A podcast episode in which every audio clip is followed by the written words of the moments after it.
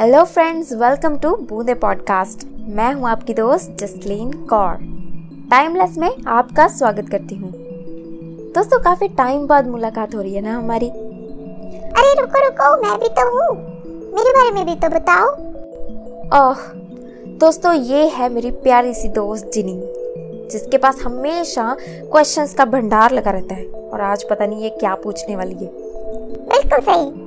आज मैं तुमसे कुछ साइंस रिगार्डिंग क्वेश्चंस पूछने वाली हूँ।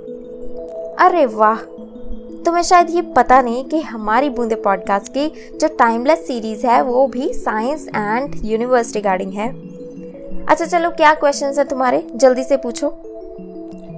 मैं पूछना चाहती थी कि हमारा सोलर सिस्टम कैसे बना था? प्लैनेट सन मून इन सब की फॉर्मेशन कैसे हुई थी? तो ठीक है, आज मैं तुम्हें बताऊँगी कि हमारा solar system planets sun and moon कैसे बने। दोस्तों, आप भी ध्यान से सुनिएगा। तो पहले मैं बताती हूँ कि हमारे सोलर सिस्टम की फॉर्मेशन कैसे हुई थी। इसके बारे में सभी साइंटिस्ट की अलग अलग थ्योरीज एंड प्रिंसिपल्स हैं। बट कई थ्योरीज के हिसाब से सोलर सिस्टम की फॉर्मेशन 4.6 बिलियन ईयर्स पहले तब हुई थी जब एक नेब्यूला गैस के बादल के अंदर एक जोरदार ब्लास्ट हुआ था। तो फिर इससे पहले क्या था?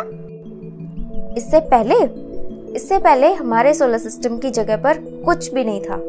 न प्लैनेट्स न सूरज सिर्फ़ धूल ही धूल थी जिसमें हाइड्रोजन एंड हीलियम गैसेस थी।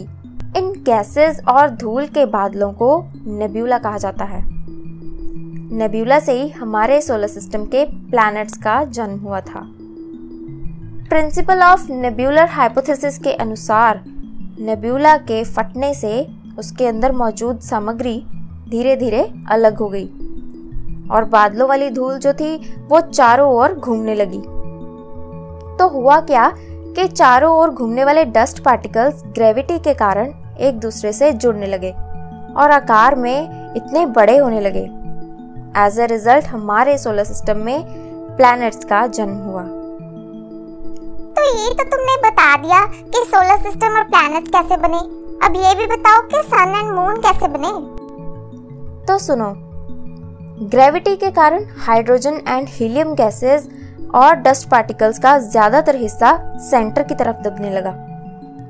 और फिर धीरे धीरे न्यूक्लियर फिजन की रिएक्शन हुई जिसके कारण सेंटर की एनर्जी बढ़ने लगी और हीट पैदा होने लगी, जिससे सूरज का जन्म हुआ। और एक इंटरेस्टिंग फैक्ट बताऊँ, सूरज पृथ्वी से तेरह लाख गुना बड़ा है। तेरह लाख। हाँ मैंने पढ़ा भी था। जो सन का डायमीटर है, वो हमारी अर्थ के डायमीटर का 110 गुना है। अब प्लैनेट के बारे में और सूरज के बारे में तो पता चल ही गया। अब धरती के आसपास घूमने वाले चाँद के बारे में भी बताओ। सोलर सिस्टम बनने के 95 मिलियन इयर्स बाद हमारी अर्थ से एक पिंड टकराया था, जिससे हमारी अर्थ का कुछ पार्ट यूनिवर्स में गिर गया था। तो ऐसे हुई थी फॉर्मेशन धरती के आसपास घूमने वाले चंद्रमा की। हाँ एक और बात। कुछ साइंटिस्ट के हिसाब से जो पिंड हमारी धरती से टकराया था वो अर्थ का टेन परसेंट था जिसे बाद में थिया नाम दिया गया था। तुम्हें तो बहुत कुछ पता है यूनिवर्स के बारे में। Thanks for the amazing information सिर्फ़ थैंक यू से काम नहीं चलेगा। सारे क्वेश्चंस के आंसर मैंने दे दिए। अब मैं एक क्वेश्चन तुमसे पूछती हूँ और इसका आंसर मुझे तुम बताना ठीक है? और दोस्तों आप भी इस क्वेश्चन को ध्यान से सुनिएगा। What is the size of the moon हमारे चंद्रमा का साइज़ क्या है? इस क्वेश्चन का आंसर भेजने के लिए हमारी ईमेल आईडी नोट कर लीजिए। हमारी ईमेल आईडी है Boonde dot podcast at the rate Gmail dot com अगले एपिसोड में फिर मुलाकात होगी मेरी और जिनी के साथ। बाय